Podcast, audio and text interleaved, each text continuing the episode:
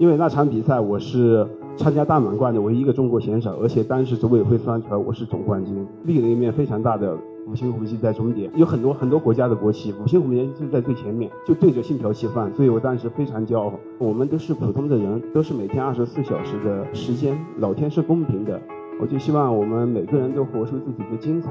我呢，就是在跑步中悟悟出了自己的人生吧。喜欢跑步以后，我也每天也。非常积极向上吧，每天都是尽量过得充实。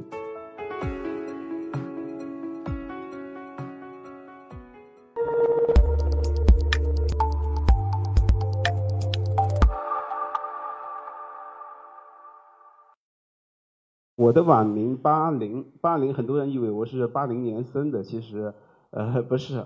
我最早的话，我特别喜欢玩越野车，呃，就是这这个越野车叫丰田的 Land Cruiser 八零。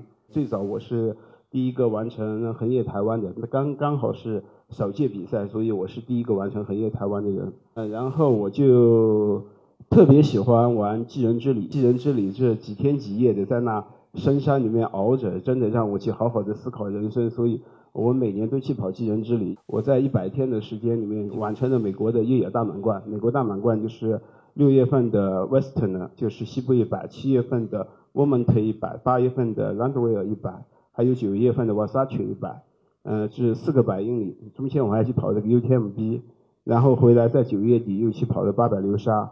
嗯，然后我最骄傲的是，就是我一个中国人是第一个完成美国大满贯的中国大陆选手，而且我是去年大满贯的总冠军。我想说的话是，现在中国选手不仅装备好了。而且在全世界的越野跑领域，其实会水平是越来越高。我相信以后会有更多的优秀的越野跑者出现。我在美国跑比赛的时候，我深有感触。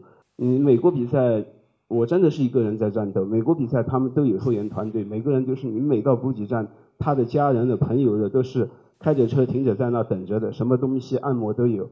我当时真的很孤独，但是我就是咬着一口气，就一个人参加比赛。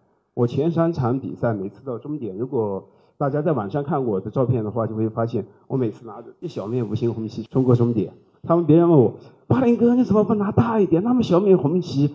然后我就说没办法，我没有资源，我要一个人背着这一面红旗跑一百六十公里。因为那场比赛我是参加大满贯的唯一一个中国选手，而且当时组委会算出来我是总冠军，立了一面非常大的。五星红旗在终点，有很多很多国家的国旗，五星红旗就在最前面，就对着信条旗放，所以我当时非常骄傲。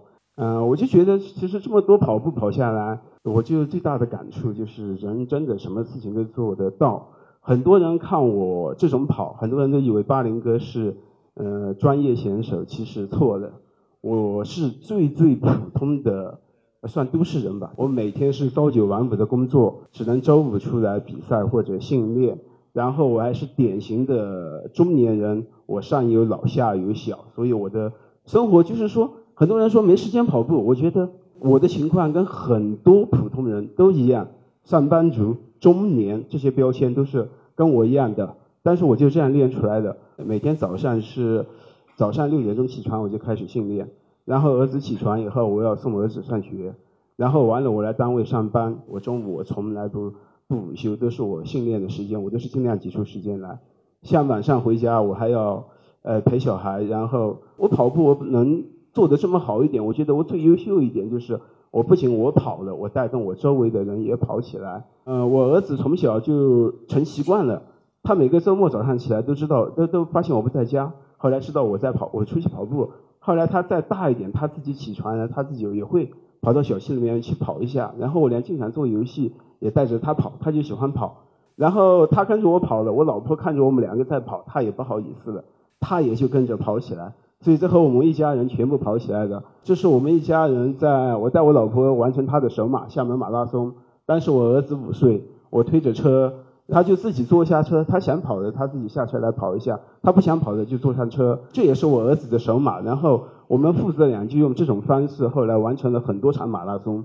我就觉得他也跟我们一样，也变成了个跑者，所以他也跟着我说话，他都不说跑步，就说我是个小跑者，就是精神也跟我们一样的。就我就觉得这是我很欣慰的一点，就是我把孩子也培养了出来，这就是我跑步的最大感触吧。反正我就觉得我们都是普通的人，都是每天二十四小时的日呃时间，老天是公平的，我就希望我们每个人都活出自己的精彩。我呢，就是在跑步中悟悟出了自己的人生吧。呃，我每天都是尽量过得充实。喜欢跑步以后，我也每天也非常积极向上吧。然后我的家庭改变了，朋友圈也改变了。因为那个喜欢跑步，大家都知道，都是喜欢跑步的人在一起，大家都是真的是喜欢，充满正能量的。我就希望我的故事能够带给大家一些启发吧。希望大家都对跑步的爱好坚持终身，真的一生都受益匪浅。然后也。